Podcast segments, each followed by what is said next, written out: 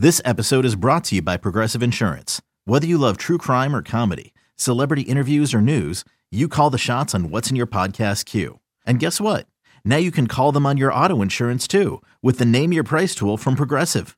It works just the way it sounds. You tell Progressive how much you want to pay for car insurance, and they'll show you coverage options that fit your budget. Get your quote today at progressive.com to join the over 28 million drivers who trust Progressive. Progressive Casualty Insurance Company and Affiliates. Price and coverage match limited by state law. Hey, it's Craig Hoffman from Take Command. And the best part about podcasts is they create a 25th hour in the day. Whenever I'm commuting, metro, car, even when I'm riding my bike around town, although in that case, one earphone only, safety kids. I'm always listening to podcasts. And this off season, you can get all the insights, all the news, all the analysis, and Logan and I occasionally make a joke or two in the Take Command podcast on demand so it fits in to your busy schedule. Follow Take Command in the Audacy app or wherever you get your pods. This is Matt Spiegel, and I can't wait to bring you season two of the PBP Voices of Baseball. The very best play by play voices in the game talk about their craft. It's a job so special that even Joe Buck told us he will probably go back to it. I'm 53, basically 54. I, I think it's too early to say nevers at this point in my life. I think at some point I'll get the itch again. Incredible guests sharing great stories from your favorite teams coming this year. Find us on the Audacy app or wherever you find podcasts podcasts. It's time to take command with former NFL tight end Logan Paulson and former Commanders beat reporter Craig Hoffman. Take Command podcast from Audacy Sports. Craig Hoffman here, Logan Paulson there, reviewing more less than super fun tape. Logan, uh, 45-15, of course, was the final score between Washington and Miami. And we're gonna we're gonna double click on a couple of bigger topics today, as opposed to doing like, oh hey, here's how everybody played. Let's get through it all. I want to talk about Sam Howell's progression, slash, we want to talk about Sam Howell's progression. And we want to talk about, I think, what is the biggest topic this week, which is Terry McLaurin's lack of productions. Three targets, zero catches, lots of cardio. Uh, we will get into the defense a little bit at the end as well. But I, I, think the big question I have for this offense, Logan, is like, is it regressing? Forget is it progressing? Obviously, production wise, it's going nowhere. But is it, we expected it to get better as the year went. Young quarterback who's getting more experience, play caller learning his weapons and, and the weapons learning the offense. O line has been relatively healthy since the two changes uh, earlier in the year. So theory, theoretically, they should be coalescing and, and, getting stronger week in, week out. And it just feels like, at the very least, they're staying neutral, if not regressing in totality. So when you watch, you flip on the tape, like, what do you see? Well, I think it's just important to kind of remember that they've played really good defenses the last two weeks. And say what you want about Miami, I think that defense has been getting better each and every week, especially since the addition of Jalen Ramsey. And they, the coverage guys in the back end, seem to really have a good understanding of what they're doing from a man match uh, standpoint. And so as that group's been playing better, and plus they've got Vic Fangio, and we talked about this on the pregame show, and we probably should have emphasized it more in terms of Sam's development. But what I will say is Vic Fangio's kind of in that same category, probably a little bit held in higher esteem than like Wink Martindale. And Wink Martindale's a guy that everyone thinks is a super bright dude. And I think Vic is even kind of that next step. He's the father of defense in the NFL as it's played today. And so I think you can tell this defense is really well coached. They had a really good plan. And when you come into a game and the defense is planned and schemed up this way, and you don't have answers versus some of the stuff they're doing, like you're going to look bad. And I think it's the same thing versus um, versus Dallas. Like Dallas was a team that because of how they rushed the passer were going to be problematic. And so if game flow got out of hand or Sam had to throw the ball a ton, it was going to be tough. And I do think they did some good stuff throwing the ball in that Dallas game. But I think this game is just like a more disciplined coverage structure and, a, and a, honestly a, a rush plan that was really well executed. So um, to me, because of the two opponents, it makes sense that there is a little bit of a regression. But I also think this is these are good data points for Sam, especially in this game. And we're going to talk about some of this stuff in more detail in a second. But you know, just some of his flaws, like when when the pressure's turned all the way up, you kind of get to see what what limitations a player has or where, where they need to develop. And I thought this game really showed that. In addition to like, it's not just Sam; it's the offensive line oh, struggled, yeah. the receiver struggled everybody had a tough day, but if you're talking about Sam being the guy, there are some things in this film that you're like, it'd be nice if you could make this play. I'm not saying he should make this play or that I'm expecting him to make It's a plus. play. It's not expected. Right, exactly. Yeah. I think when there are system wide failures, though, you have to look at the system, right? Yeah. And and obviously, like this Andy Reid West Coast system works. Um, you know, look at the rings, look at all the production league wide of, of variations of it. Uh, from what Doug Pederson does to what Reid does to some of the huge games they've had here to all the other places, you know, obviously it's it's a cousin of what Kyle and and that whole tree does in this West Coast uh, system, but how you implement it, how you put it out there each and every week, obviously is based on the coordinator and and kind of based off of of the team's plan of how they implement it. I mean, to an extent, Miami uh, runs similar system. Like they Yeah. run, you know, we're going to look at some of the some of these plays in detail in a second, and there are counter examples in this game where Miami runs the same exact play. And how they are able to execute it is the difference, but it's also how it's detailed up and how um, not just detailed up from the players say knowing the exact landmarks they're supposed to hit, the timing, the rhythm, you know, getting the alignments and the splits right, like all these little things. But it's hey, let's tweak the protection a little bit to make sure that we have time. Let's let's give uh, our offensive line and our quarterback a, a few more answers potentially. And I think that's the area where I'm, I'm really frustrated with this offense systemically is we watch teams week after week, good football teams, but you got to beat good football teams if you want to be good. Um, Good football teams easily match up with what Washington is doing. And the, the pick six is a great example too. Not like super zone matched, obviously. It's a screen, but Van Ginkel knows that's coming. And I Yeah. think the predictability of this offense is is a big problem, and we're seeing the ramifications of that. And it hasn't grown and evolved throughout the year in the way that we were expecting it to, and that's why it has stagnated uh, on top of the the opposition. Yeah, and I think to to kind of you know just kind of point out another element here is like as a play caller, you're uh, you're hoping players elevate the call. I I think there is an element of that too, right? There's a there's an opportunity to say, hey, we have Terry, we have Logan Thomas, we have Jahan Dotson. They should be able to elevate and execute this concept, and I think so. There's an element of predictability, but there's also an element of guys not elevating, and I think they they kind of go hand in hand. Like when you watch Miami in the prep, like they are very they're acutely aware of the personnel that they have and when you watch san fran it's the same thing and we talked a lot about miami having a weak offensive line and they go to extensive lengths to insulate that group extensive lengths to insulate them and it allows them these opportunities to maximize their playmakers and they have the best receiver in football who I'd say anybody in the league is going to have a hard time covering, right? Any defense, and that's been true this year. He's on a record-setting pace, all those types of things. But the the thing that sticks out to me is just the the the hunger and the demand from the coordinator in Miami, um, Frank Smith and, or Frank Stevens, excuse me, and um, Mike McDaniel to just Uh, to understand that hey, we can't do drop back passing all the time.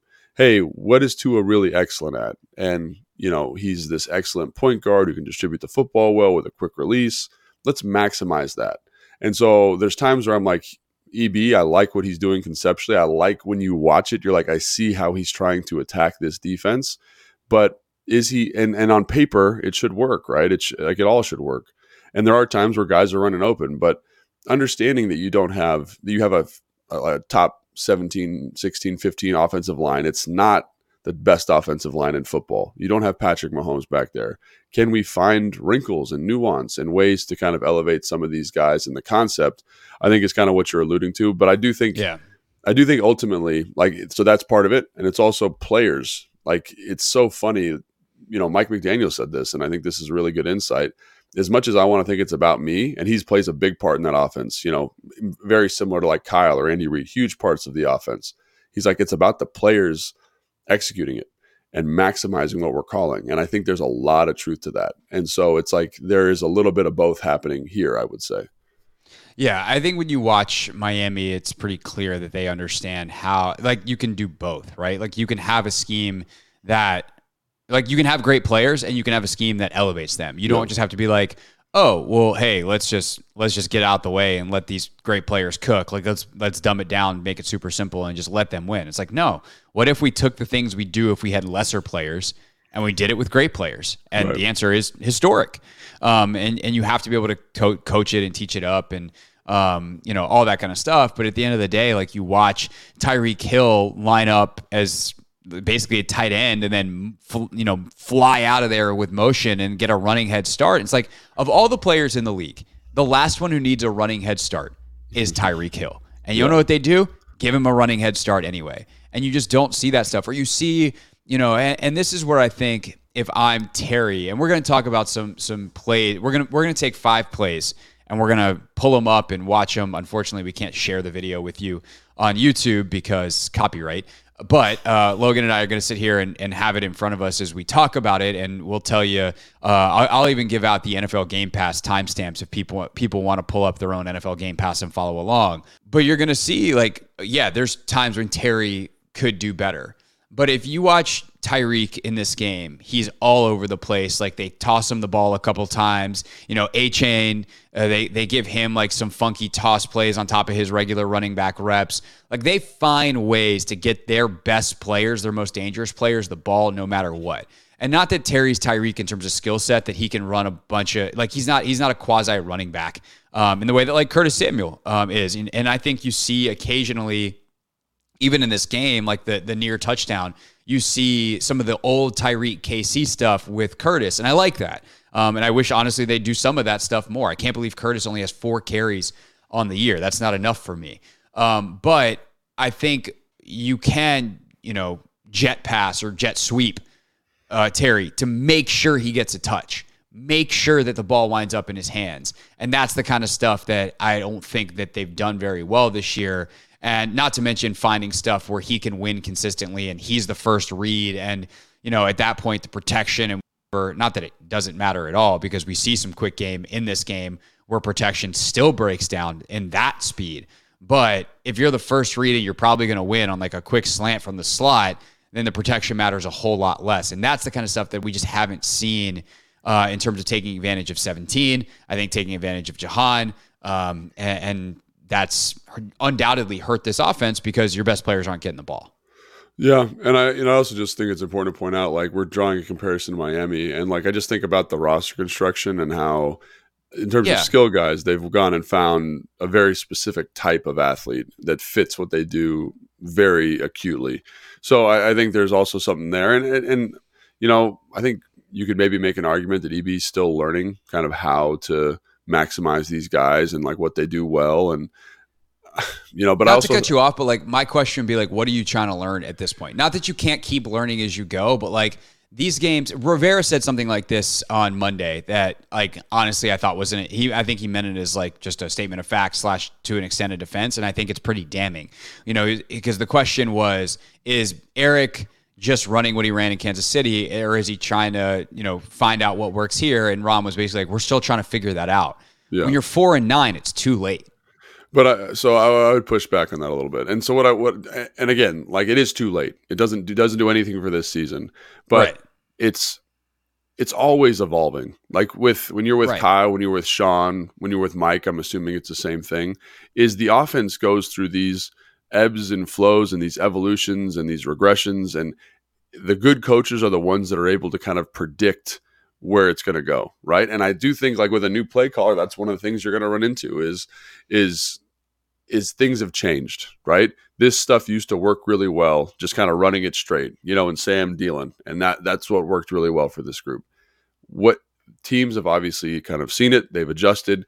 Now, where does that evolution come? And I do think that that that's important to recognize with a new play caller is that he's still learning that ebb and flow. Like he always had Andy Reid and that offensive staff and and very familiar with those players there and he understood, oh, well, this is kind of the adjustment. This is what defenses are going to do. Here he's kind of laying his own path. And so you have to kind of think creatively and and be a little bit self-critical. And, and I think the bye week's a great time for that and self-scout and say, oh man, they're doing this different than I thought they would do, or we're not getting the same miles out of these four plays.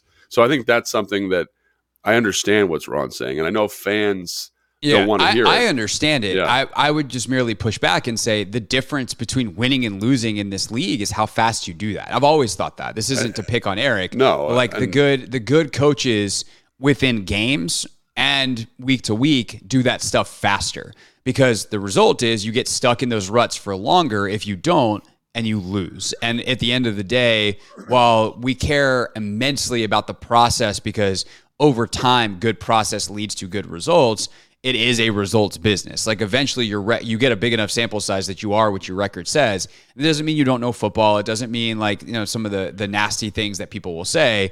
It just means the NFL standard is extremely high and you have to move quickly. You have to anticipate uh, just like a quarterback. You can't you you have to anticipate. You can't wait till it's it's plainly obvious to everyone um, because by then you've you've already experienced the result and the result is not going to be good for you.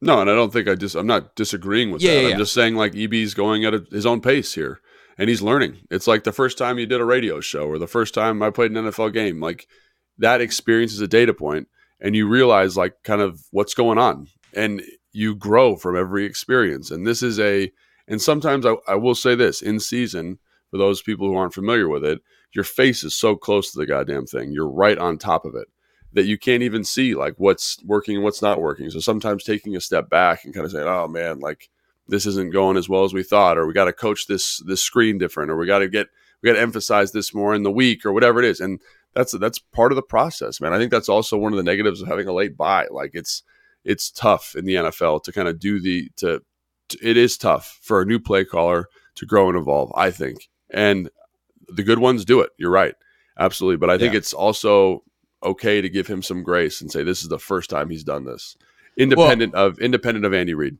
right? Yeah, I And can, he- I can, can give him that back all he grace and be like, hey, o- over time, like I hope I hope he gets another shot to be a full time play caller and he learns from it and he's better 100. percent This is the unfortunate reality of this season here, though, is like everybody's on a one year deal. Yeah, you got a new owner, you got all that stuff, and um, I'm not saying you're advocating for like, oh well, hey, well just flush all this and oh, Harris and whoever you hire, they got to keep Eric Bieniemy because it was his first time and we have to be nice to him. And I know you're not saying that. And to be very clear to to the fans listening, Logan is not saying that. Right. Um, it's just the reality of like I'm I'm evaluating it not so much as like EB's career arc. I'm evaluating it through the lens of this season, which is you had to be faster. You had to get your floor higher faster and then tweak off of that versus what it's been.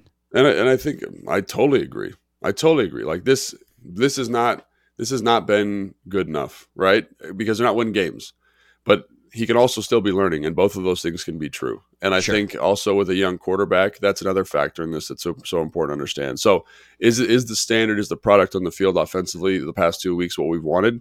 No, but they're playing good defenses with a young player, with a with a group of um, offensive linemen that again, like they're not the best O line in football. Have they? And they've exceeded my expectations for the year, which I know sounds insane, but when you watch every play like I do, you're like, this is this is fine. It's not good. It's not terrible. It's somewhere in that gray middle. But understanding his growth, understanding Sam's growth, and how they kind of are tied together in conjunction with the offense and the whole, I think is super important. Also, it's tough, man. Like when you when you are calling offenses against teams that aren't aren't the the Miami Dolphins or aren't the Dallas Cowboys, things work better. And so when you get that really pressured defense that's like really really good and you got to make changes, um, those are good. Those are good learning experiences as well. So I, I think I'm not trying to defend anybody. I'm just saying like he's learning, and like to my eye, he's learning. Sam is learning, and this is the result. Well, that that's ultimately what I want to end this before we get into the the five plays that we've pulled. Is like, do you actually see progression? Because to me, this feels like a West Coast version of Scott's offense, right? Like Scott ran the Air Coryell static offense. It seems like this year they are running the West Coast static offense. There's not the motions and the different formations, and you know, obviously there there are some, but like it's not it's not as creative and not as as um, Dynamic schematically. Yeah, that, exactly. Dynamic's the word I'm looking for. And it doesn't move and shift in the way that Miami's does week to week. You know, I know they're in year two instead of year one with McDaniel there, but like they they clearly are planning for the defense that they're going to face every week. And it just feels like they go out, they being commanders, go out and run the same stuff every week. And it works against bad defenses and it doesn't work against good defenses. And that's not good enough in the league because it, the league is hard. It's the best of the best. And you have to be more dynamic. And I just don't feel like, you know, we, we say like, okay, he, he's got to have room to grow as a first year play caller. My question is, do you actually see the growth? Because to my eye, I don't, but my eye isn't as advanced and nuanced as yours. Yeah, and I I would I would agree with that assessment in large part, right? But I also know that I don't have access to all the information, which is why I'm mm. always a little bit tentative to kind of make a declarative statement. When I'm watching it, I'm like, this feels very it feels what like what you described. It feels like I'm calling what I want to call, and I'm not. I'm just calling a system, right? That, that's what it right. looks like to me. Now he might be doing stuff that I don't see that that's beyond me in terms of prep, in terms of what's happening on the practice field or what's happening in the meeting room, and also like I think in the plays that we reviewed because we're going to talk about five plays, but I basically sent you almost every drop back pass that I could last night, and there are times where you're like, if Sam is in year two or three, and he steps up and he handles this pressure a little bit better. There's open throws here, if and if he anticipates throws better, and if he's right. and if his growth is a little bit better, or if the O line can hold on longer, correct, or receiver so, uncovers faster, and so that's where it's like, where what who takes responsibility for that? Who takes responsibility for the fact that when you're watching this offense, the receivers don't separate one play. The protection's not there one play. Sam doesn't step up one play. Sam doesn't anticipate one play. And I'm not saying those plays by Sam are easy plays. They're not. They're they're advanced football plays that I expect good quarterbacks to make. But is that realistic? Is that a realistic expectation of a first year play caller? And I would say probably not in most cases. So EB's got a vision for the offense. There are times with the clicker in your hand where you say, man, there's something here. Is that a realistic expectation for that player behind this offensive line with this set of skill position players is my question. And then if it's not what can i do to elevate those decisions down in and down out? And there are times this year you've seen that. You've seen him elevate sam. And then there are other times and i think the last couple weeks you've seen sam elevate the offense. And so that shouldn't be the case it should be the coordinator elevating the play the the, the signal caller the quarterback the the unit and I think that's that's something that's really hard for me to, to say because I don't like being critical of coordinators. But to your point, it does look very similar and very straightforward. And yeah. again, I would need to talk to EB about that and get clarification on his perspective on it. But to my eye, that's what it looks like. Right. And we should also say this is not all on Eric. Um, position coaches can help in some of this 100%. stuff too, where like there's details that get missed, and we'll get into that uh, in just a moment. Hey everyone, this is Bret Boone. Would you know it? I've got a podcast going strong in our fourth year. Tune in as I sit down with my friends, some of the biggest names in sports, media, entertainment, for a lot of fun and in depth conversations. As you know, baseball's been my life. It's been in the family for a long time, but it's a lot more than that here. It's sort of like taking a ride in a golf cart around a beautiful track. Join me every week for multiple episodes on the Bret Boone podcast, available on the Audacy app or wherever you get your podcasts. Hey, Rob Bradford here. I have set out on a mission with my good friends at FanDuel to prove what I have known for some time baseball isn't boring. Now I have a daily podcast to prove it with some of the most notable people in the baseball world screaming baseball isn't boring from the mountaintops or at least agreeing to come on our show. Players, managers, GMs, and yes, even the commissioner of baseball, Rob Manfred. It has been a constant wave of baseball's most powerful voices. So join the revolution. Subscribe and soak in Baseball Isn't Boring. Listen on your Audacy app or wherever you get your podcast. You'll be glad you did. Take Command podcast, Craig Hoffman, Logan Paulson. Uh, we won't see you this weekend, but make sure next weekend you join us at Tap Sports Bar, MGM National Harbor. Uh, we won't see anybody this weekend, Logan, because it's it's the bye week. There's no pregame show this weekend. uh, you had a, you had a confused look on your face for a moment. Yeah, I was like, wait, what? No, it's fine. I I, I put that one together. I know I'm not a smart yeah. man, but on this one I had it. So you uh you are a smart man. Uh, so that's uh, two weeks from now, one o'clock. Uh, we will be at Tap Sports Bar, which is always really fun to come um, and watch the games. Uh, we're we're there at Tap Sports Bar during that one o'clock window as they'll play the Rams at four. Uh, so that's coming up in a few weeks. Right now, though, we're going to do something that we've never quite done before, which is we've got film up in front of us, and we are going to break down five plays that we think illustrate some of the problems that the Washington offense is having. I mean, really, they illustrate all of the problems because there's so many different things on right. all of these plays where if one guy does something better, you could have a big play. And sometimes it's if three guys did something better. But it's going to help illustrate uh, some of Sam's shortcomings in this game, where perhaps better play design could have helped, some of Terry's issues in terms of the production, and some of them self imposed, some of them imposed by others, and yes, the offensive line not having a great time. Uh, so we cannot share the film clips, unfortunately, with you on YouTube. So what I will do is say if you have NFL Game Pass, this play starts at 1426 of the file. Um, Logan, you probably have the actual timestamp in the game in front of you yeah. uh, because because that's how Game Pass works, and I actually don't know the quarter time down distance. But in the hour six minute uh, and 51 fi- uh, video file. Game, this is uh, this is 1426 in. Game, uh, game, game, Pass is a wacky bit, man. Yeah, it is. Uh, I, I, believe this was a third and three uh, in the oh, first yeah. quarter. This is uh, first quarter, two minutes and 22 seconds in the from the end of the first quarter. So we got a bunch down to the right. Sam is in the gun. Antonio Gibson is is offset to his left, and then Logan Thomas is isolated just inside the numbers to the left of. So, the formation. Let's talk about this real quick. I love the pre snap. I love this. Get the tight end away, get the back away, get the three receivers to the field, right? This is great man zone indicator for the quarterback. It's awesome. So, this is talk about EB trying to help out here. This is a good example of this. This is something that he uses pretty consistently. So, even from the pre snap, coordinators can help guys out. The problem is, is as this play goes, there are a bunch of issues, and we can talk about those as we let the play run here. Yes. So uh, upon the snap, one thing that caught my eye is down at the bunch. Yep. Terry McLaurin gets caught up behind Jahan Dotson. So Byron Pringle is the f- guy at the top of the bunch, and he does a great job busting it out. And in all honesty, this is where this ball should probably go. It's kind of a deep over route uh, yeah. or an angle route. what would you call that, Logan? Yeah, I'd call it an angle. And again, it, it depends on the terminology, but essentially you're going to get drive here. So drive to me, and this could also be considered um, like old school shallow cross, but we'll call it drive for this instance. So so Logan Thomas is going to run a 14 yard in cut, and Terry's going to run across the field. So basically, you're going to get a high low. Usually, in the drive concept, the back who's offset to the quarterback's left is going to run up and run a burst to the right. Here, he swings out to the left, and Jahan, who's in the bunch, replaces the burst in terms of spacing. And you're going to get a nice triangle. You're going to get Terry, Logan at the apex of the triangle, and then Jahan on the far side of the triangle. So you get this nice three pronged element when you run drive. However, I think one of the elements of this that I really like is in Kansas City, they don't run just straight drive, which would have a post coming on the outside. Instead, because they've got those guys in a tight bunch close to the offensive line, Byron Pringle runs this angle route, essentially replacing the grass that would be occupied by the post.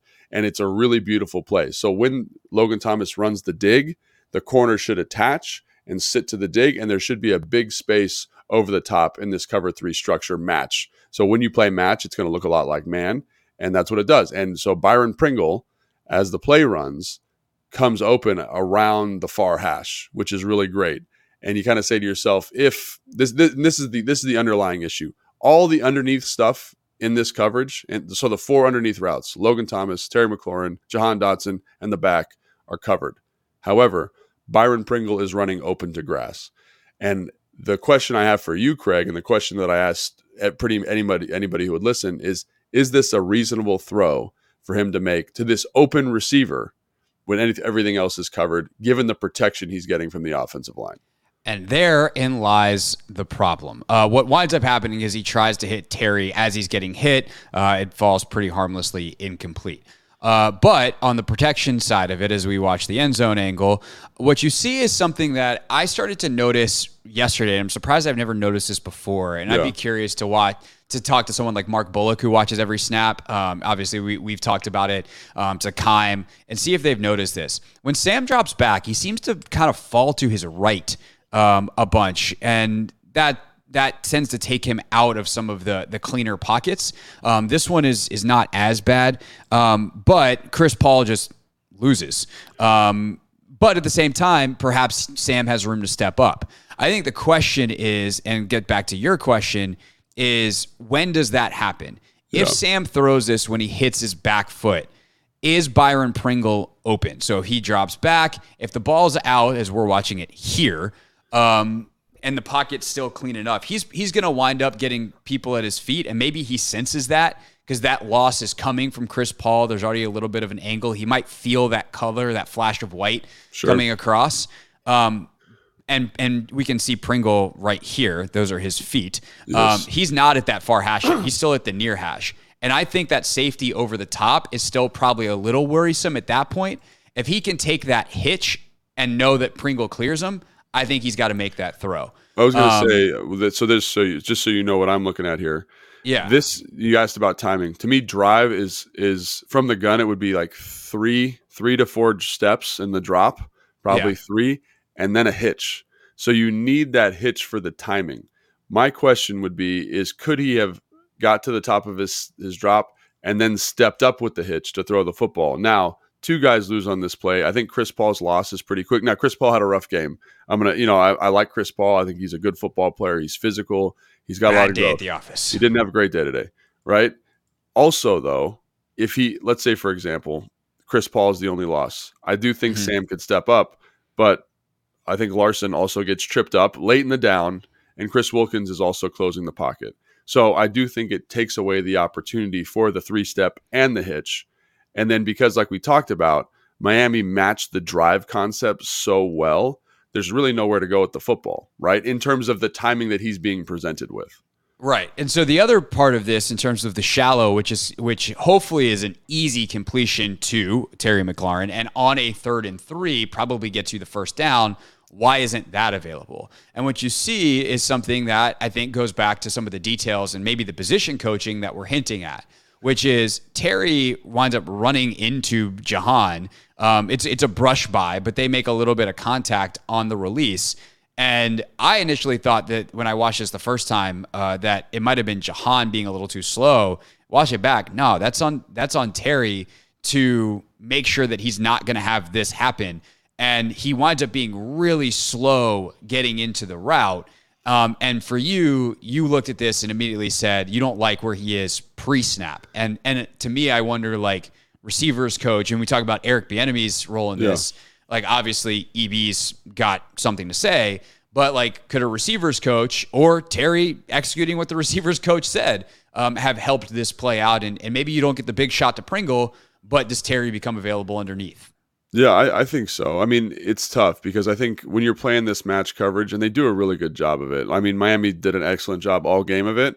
Guys are staying home. Guys are taking stuff away. What what I would say is that in this release pattern, if you are asking John Jahan, excuse me, to arc release, now I think Jahan could be quicker too. I don't think it's just Terry, but one thing that I always remember in talking with Sean and Kyle and these these coordinators is like get to where you need to run the route. So like Terry's really up in the bunch, just take a half step back so that I can take a straight line right off right through Jahan's feet and get into the route. Now, so that might not help that might not help Terry get open, but I think it creates horizontal dispersion in the defense in a way that could potentially help Logan come open because if Terry shows up quicker and 55 vacates that picture, there is a soft spot there potentially for Logan. Now, again, they're doing a good job matching it. The other plug player is pushing through to Logan, so that window's very cloudy. But let's say, for example, you get this horizontal dispersion quicker in the down. So basically, right at the drop, Terry and Logan are almost stacked, which is not great for this concept. Yeah. But if if Sam gets a, the hitch, Terry's a little bit wider. He can see it quicker that it's not there, and probably throw the ball to Jahan on the swirl if he wanted to, right? If if, if he's trying to work the underneath concept. So I think that's where that level of detail in this stuff becomes really apparent. Because, like you know, we talked about is it EB, is it the? But to me, that's a the devil's in the detail there. The protection wasn't great. We had a loss by Chris Paul, and Yep. and we didn't detail up our splits and we didn't detail up the release. And so that makes that takes a beat. And in that beat, we don't get the distribution we want in the route. Now, Byron Pringle is open, no doubt. He's open Yeah. on this play. But I do think the protection needs to be better. And if the route distributes more quickly, I can Sam can see it instead of having to kind of work this crazy anticipatory, you know, throw to Byron Pringle or and Yeah. the more I look at it, the more that point you bring up about the release getting a little bit muddy, I think is really valid. Because again, if he is two yards wider, Sam can say right now, I don't like this concept. Let me get to Jahan. If the protection were to hold up, which I think is also Right. very, very important. The other question I'd have, um, often in like uh, crossfield routes, man you go, zone you sit. Does Yeah. Terry need to sit this down? Like, is So that that- something that's in in this uh, concept? Yeah, but he, again, like if he's gonna, so think about it. Anytime you're gonna sit, like so, the co- the coaching point that we used to get on drive or shallow crosses or whatever this route is called in this offense, is to get to the opposite ghost tight end.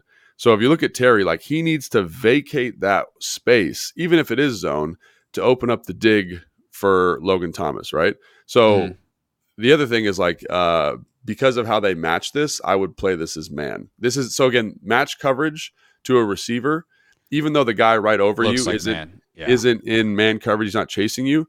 The way he's going to pick you up is going to feel like man. So I got to vacate zones, get out of there, clear that zone out, open up the dig. Like I said, the plugger matches the dig. If the plugger matches the dig, then Jahan's open on the swirl coming back. The problem is none of that gets there because the protection's not very good. Right. So hierarchy of needs, protection. Uh, that would be that would be good. Uh, unfortunately, that is the reality of that play. Kind of a little bit of everyone, which is why we just spent a long time on it.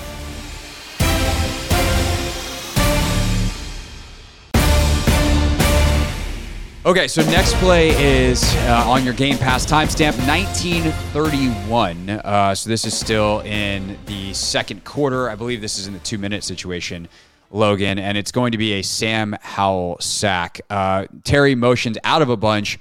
Uh, now you got two by two, two uh, stacks, or I guess quasi stacks um, on either side of the formation. You got a little play action fake to Brian Robinson, and then and then things go awry. Yeah, and so to me, this is this is shallow cross. So the other one was drive, which is a basic.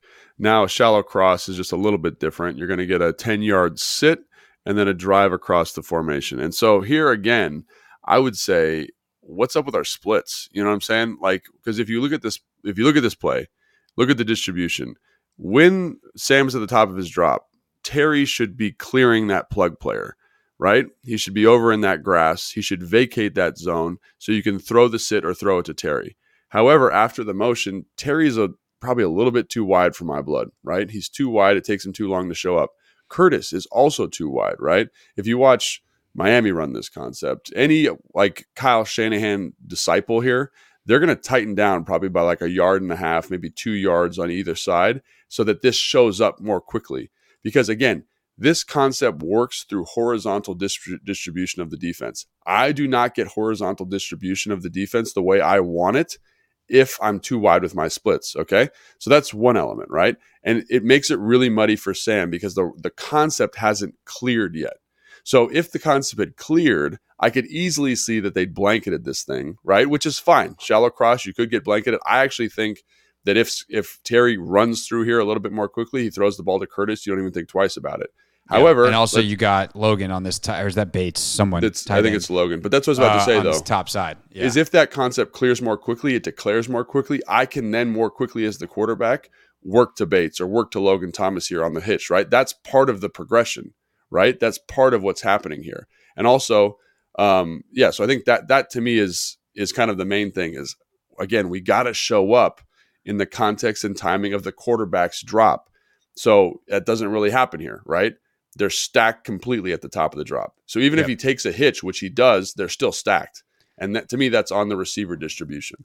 Right, uh, and actually, it was Cole Turner was the tight end because Oh, you know, of course, of course, uh, it's where we we say two, and it's the third one. Um, the other thing is, so I noticed this yesterday when I was watching this uh, on the Fox replay because they had kind of the sky cam of this. Yeah, mhm. and if you watch from the end zone angle, um, it is actually sorry. This play is early in the second quarter. It actually might be the first play of the second quarter. Um, as Sam takes his shotgun drop, he gives this little token fake to, to Brian Robinson, fine, whatever. But as he drops back, he fades to his right. And what happens here is the pocket is about a yard to like the middle of the pocket is a yard to Sam's left. Now, is this a great rep by Andrew Wylie? No, he gives up some some ground. He gets bowled a little bit. Um, but what happens is as Sam fades to his right, he becomes literally within an arm's reach of the defensive end. Yeah. And if he's a yard to his left, he's not within reach. Yeah. And he might have a chance to get this ball out. And I don't know if that's intentional. Like this is supposed to be a half roll and maybe, or not a half roll, but like uh there's supposed to be a little bit of a fade and, and Wylie needs to be way more stout. But if he's over here instead of where he is, I don't think this sack happens. Or at the very least, he has a better chance to move and a little bit more time to to potentially get rid of this football. But his footwork in the pocket potentially becomes a fatal part of this play on top of the things that you already talked about on the receiver end of it. Yeah, I totally agree because he ends up over the guard, right? And you really would rather like rather him kind of be straight up the hash as opposed to feathering to the outside edge, edge of the hash. So I think that's a huge element, like pocket awareness, right? And that's something that we've talked about with Sam in terms of something that he needs to improve at is pocket awareness and anticipatory throws, right? Here, I do think two things can help out. One, if the receivers show up more quickly, even if he takes a bad drop, I think he's got a throw here, right? Look how long it takes the receivers. I mean, we're looking at the play right now. It takes the receivers such a long time to get where they're going. And then that issue is then magnified by Sam not taking a great drop and feathering towards Wylie. Because I think this is actually okay by Wylie. It's not great, but this is right. a this is good enough. If Sam's right in the middle here, I think we're okay. And so I think it, it's it's kind of it shows you how important everything is offensively. The timing and the splits of the receivers, their ability to show up and clear and declare this concept, so so critical. And then Sam maximizing the space in the pocket, I think is also a huge element. Absolutely. So all right, let's uh, let's look at another one where protection uh, prevents a potentially big play, but also let's look at those details again. Uh, in your Game Pass timestamps, 21 minute mark. This is the shot to Terry McLaurin. It's the uh, plus 34 yard line. You get a little play action fake. You get Terry who's split wide right on a post uh, and or a, kind of a skinny post. He, he stays it pretty pretty straight ahead. Uh, and then you have this high cross by Jahan Dotson that's going to come open. Unfortunately, there is immediate pressure here, Logan. Yeah, and so I, I really like the call here. You're on the 35 yard line, little bit of a play action fake. And first off, excellent job by Sam. Like, holy cow, the fact you're able to get this ball down the field in any capacity is a tremendous testament to your A, your toughness, and B, your arm strength. So great job by Sam. Let's first and foremost say that, like, holy cow. Because basically what happens on the backside of this protection is this is a play action protection, but it's got it looks like it's got drop back principles. And what I mean by that, so in a play action pass, usually you would be blocking the run, like the same rules of the run. So if I got outside zone, I'm blocking outside zone. If I got duo, I'm blocking duo. Here, this looks like a five man pro with chip help by the tight ends. And so in their five man pro rules, Leno, Leno, if you were just blocking it straight up and you had the five guys lined up on the line of scrimmage, he would block the defensive end. But if he gets any B gap pressure, at least to my eye, he's got to squeeze this. And he doesn't squeeze it. And so that ends up with a free runner to the quarterback. Now, I don't know exactly the protection call, so I might be wrong. I'm just basing it off my experience, what I've seen in the past, right? Like he should squeeze this protection. They might right. have different rules versus five man. I don't know for sure, but just basing on my experience. So if you get this blocked up, like right now, Sam is forced to throw this ball to Terry. He's he's just kind of like throwing up a prayer. And I right. do think, as difficult as this catch should be in this game, I think I would just say Terry. I would, I would love Terry to make this catch, right. or at the very least draw a PI. There, I I'm with that. And I, again, it's a we it's a tough catch. Yeah, I couldn't make. I think catch. Terry would love Terry to make this yes. catch. And I think he, it's a catch he's made in the past. And so if I'm the coach, I say, I get it. This is impossible. This is tough, but you've made impossible catches before. Let's help our young guy get right here and and help elevate the offense. So that's it. But I do think if Sam has a beat on this, Jahan Dotson is wide open on the high cross, running the grass. And to me, that's the thing that's it's so frustrating. It's the same exact play they ran against Atlanta, and Jahan dropped the ball. Jahan's open. I think he catches this football, he might score a touchdown. So the other thing too is this. You said this is supposed to be a post by Terry. It like uh, probably. So the way it, I like, would characterize this, it's yeah. probably a what I would call like a. It's not a chase, but it's like an angle. It's like a high angle pylon. It looks like he's trying to run it back to the pylon. The way I would characterize it. So I know the middle of the field is wide open here for Terry, but I think he's bending it back to the pylon of the end zone. You see yeah. that? Yeah, no, I see that now. Because I was going to say the other thing too is if Sam has time to like dot Terry with this because he, he has a little bit of separation. Howard's right there. This is a heck yeah. of a play by Xavier Howard, and we should definitely give credit to him. But like if if Sam can throw Terry a post and Terry can make that adjustment, he's got him beat. Yeah. as opposed to like a ball straight over the top, which is this impossible catch that we're asking Terry to make. Yeah, and so I think, um, but again, I or you just hit Jahan on the high cross. Yeah, th- this is a pylon route based on how Terry's running it, so it's kind of tough to make this throw. It's Yeah. the same route that um that uh, Tyreek Hill caught the Tyreek Hill, touchdown on. yeah. Yeah. Yeah. but to me, the throws to the high cross. But I think because it's not, he can't see it. He's just like, get the ball out of my hand. I trust Terry. He's down there somewhere, and Yeah. it just shows you how important the protection is because this is this should be either an explosive play, explosive chunk to Jahan, like no doubt in my mind, Jahan catches this and maybe scores a touchdown, but he Yeah. can't get through his progression, and that's where the offensive line. Um, um, and it's not a physical mistake like it was with Chris Paul early in the game. It's a mental, it's a mental mistake, seemingly by Leno. And I would, and I don't want to like crucify Leno for this. I need to ask him, but just based on what it looks like to me, that's what I would say. Yeah, um, it definitely looks like that, um, and it's one of those too where you, you'd hope that even you can make your guys right. Like, let's say Chris Paul who was supposed to, he's the one who made the mental mistake, and you know Leno was supposed to take that wide rusher who drops out in Bradley Chubb. Um, you see a guy coming straight for your quarterback, and your dude uh, dropped out. Let's maybe go hit him, as opposed to just kind of playing tag as, as he goes by. To the two minute we go. And Logan, we mentioned earlier in the pod, there are some plays that Miami ran in this game that they execute and, and are able to get big plays on that Washington runs and they they do not get anything out of. Uh, this is actually one of them. Uh, so you have a bunch down to the left side of the formation. Uh, Terry McLaurin is isolated single receiver uh, out wide to the right. Uh, back is Antonio Gibson. He's to the right of Sam in shotgun. And Terry is going to come wide open on the backside of a dig here. And it's a play that on, I believe, a third and 12 earlier in the game.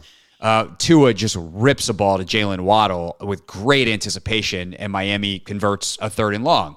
Uh, Tua, by the way, I think was like seven of seven to start this game on third down. It was gross. Crazy. Um, But what happens here for Washington if they don't get the same result? Yeah, so they're basically running like what I would call, I guess this is like pylon or scissors, whatever you want to call it. So basically, you get a corner, like a high corner, uh, sit underneath the whole underneath coverage, and then a clear out by the number one receiver of the bunch side.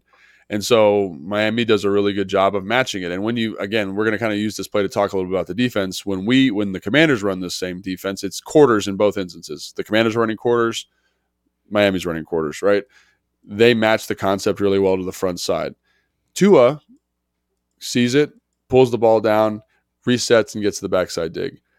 This is something that I would I would just be curious. The second you see the coverage kind of floating this way in quarters, I think understanding that the backside dig is going to be open is something that maybe a more experienced player gets to, right? Like Drew Brees used to check the pylon knowing in quarters I'm hitting the backside dig. And I think like this is an opportunity where like maybe some of Terry's frustrations are validated because I think the pocket here is pretty good. If Sam just Yeah. steps up, resets, and gets to number two, which I'm assuming is the back, he might be number three because the breed's probably the out to the corner to the dig, and and I just think he doesn't get to the dig. He gets a little bit flustered, gets a little bit anxious, um, and I think it does too much in the pocket. Those kind of subtle athletic movements in the pocket, I think, are so important for elevating the offensive line, but also keeping your base so you can throw the football. So when people say step up, I see a lot of people say, "Oh, he's got to step up. He's got to step up." And when you climb too aggressively, that it augments your base and it augments your footwork. I can't get to that third element. I can't get to the dig, which would be a big play.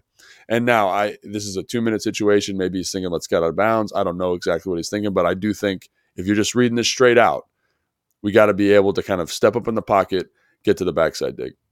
Yeah, I'll, I mean the corner's not not open here either. If it's No, hit in rhythm with Yeah. anticipation, I mean the problem is, you know, again he takes a little bit of pressure that he probably could have avoided if he had just stepped up, um, but instead he kind of runs up in the pocket, he throws the ball way out of bounds, and he gets smashed by Van Ginkel. So Yeah. all in all, uh, not not the most fun time he's ever had in the pocket. Um, but if you're Terry, I think again and this this is also like I wonder the coaching points. And this is not me criticizing and saying like I know for a fact that they're doing a terrible job of this. I truly wonder like if I'm EB, can I coach this to be like, hey, I know the sexy stuff is over here, but that's our best player. We really want that backside dig. So I want you to look and give an earnest look to this three wide receiver side. Um, and if something pops wide open, by all means throw it. But Yeah. no, you're really trying to get to this backside dig. And that feels like, you know, we talk about the, the Drew Brees stuff. He knew that. And I'm sure he and Sean Payton would put Michael Thomas or whoever over there, Yeah. whoever the best receiver was at the time, to make sure that they got their guy a touch. And and Brees knew, like, yeah, this this front side stuff is cool, but what we're really doing is opening up this backside dig. And it's like the Jimmy Graham special, if you think back. Jimmy Graham ran C's Yeah, and yeah, backside yeah. digs, right? Or Marques Colston is this guy. So Mm-hmm. yeah, I think that's exactly how you would coach it. You'd say like the the idea is that the read takes you there, right? You say if I don't like one and two, which is the high low, the corner, the out, then I'm working the dig. And I think that's something where you see his inexperience in terms of progression, right? He's not he has not shown a great proclivity so far this season to get through a progression at a super high level like this. And now we don't know how it's being coached, but I, again, the other thing I would just turn to is like fundamentally, when you step up the way he steps up, I you can't get there. Like you just you you can't get your body there. You can't get the arm there. Like I know he's very physically gifted, and a lot of quarterbacks now can do that kind of stuff. But I would say just give yourself an opportunity with good fundamentals and good technique to read this out. Because like you said, the corner is there. I think if he makes a good, it's it'll be a tough throw, you know. But I think the corner is there. But I think because of how he steps up and how he moves in the pocket, it makes it very very challenging for him to be successful on this down. And this is this is the type of stuff I'm talking about. It's like, yes, there is pressure, but what if I just subtly kind of scooted up here in the pocket, like power Right. slid up here, and If then he if he slides and keeps his base underneath him and throws it right now, you I can see there. that It's corner is there. And then if you don't like it, then you got the dig. And I think that's what I would say there. That's that's where you see some of Sam's immaturity. And that he's a young player. He's going to be immature in certain th- situations. Right. Like he's not Drew Brees. There's a reason for that, right? So that's what I would. Uh, this is one of those plays where it's like the protection's pretty good, the route concept's good, the timing's pretty good. We just can't get there in the way that's that's appropriate for the down.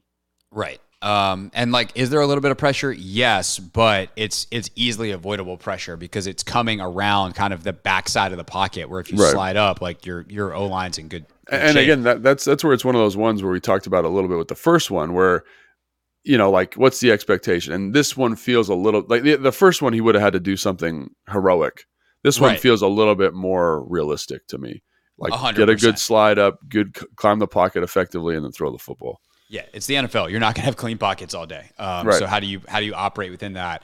Um, and I'd say like that's something that I think when we do our longer like season long Sam Howell tape breakdown at some point over this bye week, you know, is he progress like is he doing the good stuff more often than he was earlier in the year? Because I think that's an important data point. There's definitely a lot of stuff that he is, um, but kind of what with what consistency and if you're the next GM and the next head coach, like what does that tell you about what he can continue to grow in and who he can be? That brings us to our last play, uh, about 45 30 in your Game Pass log here. Uh, so, Logan, we got uh, three receiver set. Uh, Curtis Samuels, or is that Dot- Dotson, uh, split out to the left. Uh, Curtis in the slot. Terry's split out wide right. Chris Rodriguez in the backfield. This plays under center. You also got a tight end uh, to the left side of the formation. And what happens? Red zone situation. yeah red zone so they do a little bit of play action this looks like pass i don't know what they would call it maybe 14 duo something like that you know backs in the gun and they're running because it's pass they're going to run dig to the front side here shallow cross with a dig and uh, what i would call dagger and i'm sure you recognize this as dagger too craig and this is one where i'm like this deep dig like when you watch tua in this game he's thrown with such great anticipation and this is one where I'm like, is this an anticipatory throw that is completed? Again, if you slide up with good fundamentals in the pocket and trust that as this shallow cross, and that's another one too. Like the more you watch these plays, the more stuff you see. What is the timing of this shallow cross for Jahan? Like that's another one. Like if I am running as fast as I can, like my life depends on it to get to this far hash. Like see how high he is? Run a little mm-hmm. bit shallower, clear all this stuff out open this window up so that as Terry is that's that this ball can go down the near hash as opposed to towards the middle of the field. I think that's one like a detail again that I would say like get on your horse, Jahan, clear that window up. But again, still I think the the, the main feedback applies here. Ken Sam anticipate this throw to the dig um, off of one hitch? Would be my thought here. Yeah, and the pocket definitely does not hold up here. Um, a- and, there is a, weird protection uh, situation that happens. But if Sam can get the ball out, then the protection probably doesn't get home. So what happens in the protection here? You got like a green dog situation. Yeah. Uh, so a green dog blitz is when if you're a linebacker, let's say, uh, let's call you David Long Jr., uh, number 51 for the Dolphins, Yeah, and you have a, a running back in or a tight end in man to man. And that guy stays in to protect, you become a blitzer. And that's Right. exactly what happens here. And that's the guy who ultimately gets the sack. But Right, there's so- a lot that happens before that. Right. So this, this is kind of a tough, uh, tough look here because I think, like, again, I don't know the protection, but I'm assuming that it's some type of duo protection. So that would mean that the two inside double teams between Leno, Chris Paul, and um, Tyler and Sam Cosmi are working towards the two inside linebackers. It's four down with two linebackers. They're working to those guys. The back has the strong safety or the nickel player to the left of the screen, and so that's what he does. And then if the if the nickel player doesn't come, I'm assuming the back helps the tight end out because that's usually what the rule is, right? The And that's problem exactly is what happens. Back helps the tight end. The problem is then that leaves David Long to uh, Green Dog. And so to me, I don't understand like where the eye discipline is here for these double teams because David Long tears out of there. So if they are going to that player, they should be accounting for him with their vision. And if they are accounting for the accounting for him with the vision, then I would say it gets a little too thick on the double. Now it's a tough look. I'm not saying it's an easy look. It's a little bit weird. The timing's off with the green dog, all that kind of stuff. But like this, if that if that guy is accounted for by the back, 51, to me that's a fundamental flaw with the protection because then the back can't help with the tight end. So I would assume the double teams got him, but I don't know for sure. So then I would say Chris Paul, Charles Leno, what's your eye discipline supposed to be? And again, I don't know the protection rules. It could be a full slide. If it's a full slide, let's say it's like an, an R, so everyone's sliding to protect their right gap, then um, then I would say this is fine, and you're just beat by the green dog. You're beat by the look. Yeah. Because if it almost looks like Chris Paul's like looking, he's like, I don't know where that guy went. Um, and Leno never really even looks for him. So I, I and But what I would be because they're not supposed to, or it could Yeah, be but they what I would- lost but him. Like we don't we don't know. You know initially i thought it was a pass it's like this pass and then it's a it's a like you're you're selling the run. Here if you watch everyone's eyes they're very conscientious of the gap to their right. And so a bait a way to beat a full slide is you just overload the tight end in the back. And so um, if this is a full slide then the second this defensive end loops back out Bates should kind of stay home in that inside gap with vision to the linebacker and probably pick him up. So that's where like again full slides get a little bit dicey um, if you don't rep them a ton. And again, this is a good look by them, and this is why the green dog hurts this look. But still, the the point we're, we're showing you this play is if Sam's able to hitch up, John's a little bit quicker and doesn't run into the pocket. You see how he's running in? He's not sliding into the Right. pocket, Greg. He's gonna get absolutely smashed in the face if he steps up and like slides up and makes this throw. But it's a completion in the red But I don't I don't know if he does get smashed in the face. Like if he just takes a hitch there and slides and maybe, throws it. but I, I think Long comes up and kills him. Maybe. Um, but either way, like he, he has time to get the ball out. And that's the NFL. Sometimes you get smashed in the face, but you hit a 20 yard dig and it's to Terry. And we're not talking about, I mean, that's two digs to Terry that we've watched in the last couple of plays that Terry goes from zero catches, zero yards to two catches, 40 yards. Nevertheless, a bunch of other plays that we could have shown. Sure. So- Yeah, and again, like the, we're we're aware that these are challenging plays, and we already we talked about the detail. I, I mean, three of those plays were detailing the receivers up a little bit, just in terms of Yep. speed and, and spacing. Um, and I think if if the speed and spacing is a little bit better there, he can probably for sure make that throw. F- foot at the top, hitch up one, and throw it. And I think Long's too far away to make it. The problem is, I think to your point, Craig, is that because the timing they're stacked late in the down there. Um, Yeah. There was uh, Jahan and Terry that I have to almost take two hitches. And if I got to take two hitches, then I'm for sure getting smoked. Is the, is the thing. So it just Yeah. shows you how important timing is, how important the fundamentals of mo- movement in the pocket, and then anticipating throws. I think is another thing that I would just call attention to. And now, was the protection great? I think that's that's another big theme from this game. The protection on all fronts was was rough this game. You know, like Yes. it was it wasn't perfect. And so you're asking Sam to do a lot of elevating, which good quarterbacks do. But is he ready for that at this point in his career? Would be my question. Right. Uh, you would love to insulate him a lot more. And you see that in other great offenses with young quarterbacks around the league. Um, but they've also got different levels of O line and, and and all of that stuff. All right. Hopefully that was illuminating for people in terms of how much can, uh, and in this case, did go wrong on some of these offensive plays. Uh, we'll get into some of the defense on some other shows, um, you know, take fives, and obviously we'll get to it uh, more detailed as the bye week goes here. Uh, but that's it for today. We'll see you guys later in the week on Take Command.